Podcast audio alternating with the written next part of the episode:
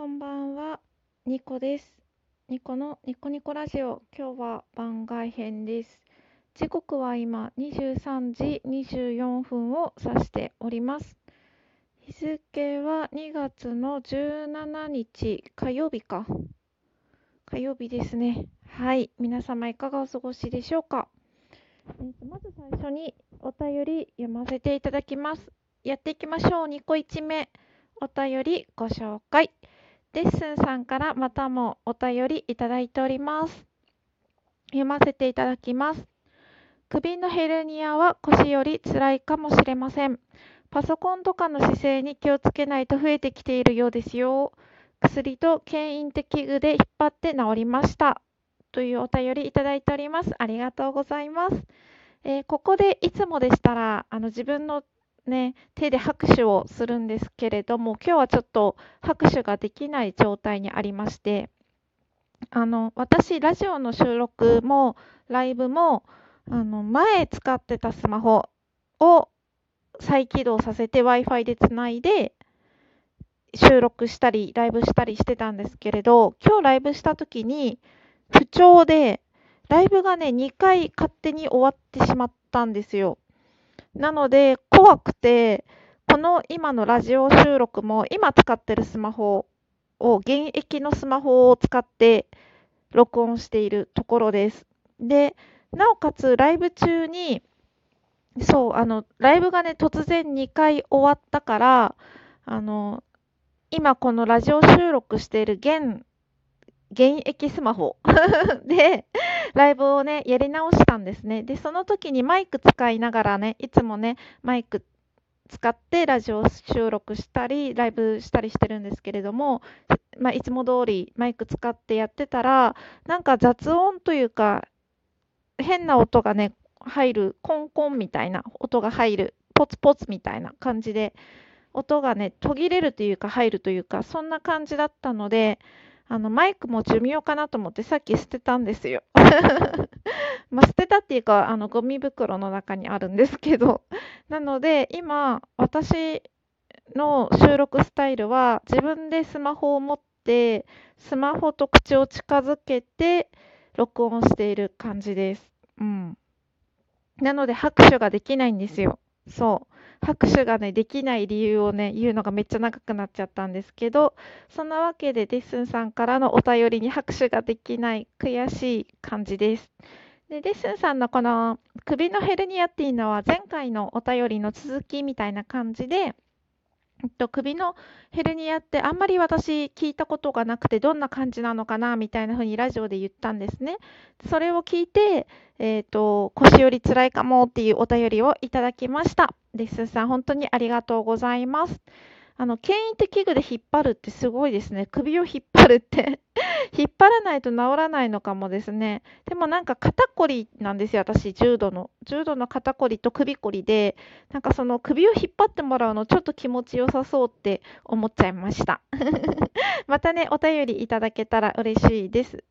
あの、ニコラジではですね、いつでもお便り募集中ですので、ぜひぜひ、どしどしお送りいただければ嬉しく思います。では次の話題いっていきましょう。2個2目。オーマイボス、こ、ん？オーマイボス、恋を別冊でっていうドラマにハマってる話。そう、今日火曜日なんですけれども、まあ、火曜10時からやってるドラマで、主演が上白石萌音ちゃんですね。そう、のドラマにすごくハマってて、いやね、こういう人生歩みたかったですよ。私が主人公を羨ましいと思うポイントが2つあって、1つ目は、あの、あんまり目的がない人生なのに、目的がない人生で行き当たりばったりで行動していくのに、自分の好きなものとかやりがいを見つける職場に偶然 採用されて、仕事が面白くなっていくっていう感じなんですよ。展開的に。それがすごく羨ましい。うん。で、もう一つのポイント2、ガッツがある。この主人公っていうのがすごくね、ガッツがある子なんですよ。で、まあ、ドラマの概要と、まあ、主人公の性格等を説明していくと、まずドラマの起承転結の木っていうスタート部分が、あの、この主人公が、えっと、幼馴染にずっと恋をしてて、で、幼馴染はですね、東京にいて就職、まあ、東京で社会人をやってるんですよ。その人を追っかけて東京に行くんですよ。で、東京に行く、まあ、上京する目的っていうのは、幼馴染との結婚なんですね。で、じゃあ、幼馴染と付き合ってるのかっていうと、付き合ってないんですよ。で、幼馴染がちょっと思わせぶりなのかわかんないんですけど、ともかく、あの、主人公は幼馴染との結婚を夢見て上京するんですよ。まずありえない。私の自分の性格からして、まずそういう夢見がちな感じで行動するってことはありえないし、あの、まず夢を見ないんですよね、自分が。その付き合ってない人と結婚できるとかそういう夢を見ないので、なので、そうやって勢いで行動できるっていうのがすごいなっていう、まあ、若さゆえの行動なのかもしれないんですけど、そこがすごく羨ましくて、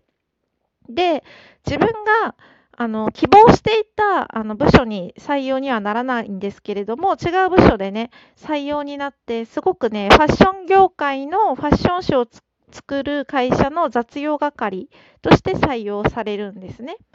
で、自分が望んでいた仕事ではなくて、すごくハードで、で、別にファッションも興味ないのに、雑用ばっかりやらされて嫌になるんですよ。上司は厳しいし。でも、めげないんですよね、この主人公は。きついこと言われても、やり遂げるし、一生懸命やるんですよ。そこも羨ましい。うん。もし私だったら第1話で仕事辞めて物語は終わります 物語終わる、スパッて終わりますね。あ、もうじゃあいいです。やめますって感じです。まあ、言ってみればドラマだから許されるけど、実際にああいう言動をする上司がいたら、パワハラで訴えられたら確実に負ける案件だなって 思っちゃいますね。まあ、ドラマだからね、いいんですけどね。うん。で、あの、結局私が主人公にすごく羨ましいってていう重点的な部分は、こう、自分の夢見がちな行動で、成り行きで入った会社で、もう、周りの人がなんやかんやいい人で支えられて、で、上司も実はいい人で恵まれてて、で、なおかつ仕事がだんだん面白くなっていく、仕事にやりがいを見出していくっていう最高の環境。え、何それ？私もそんな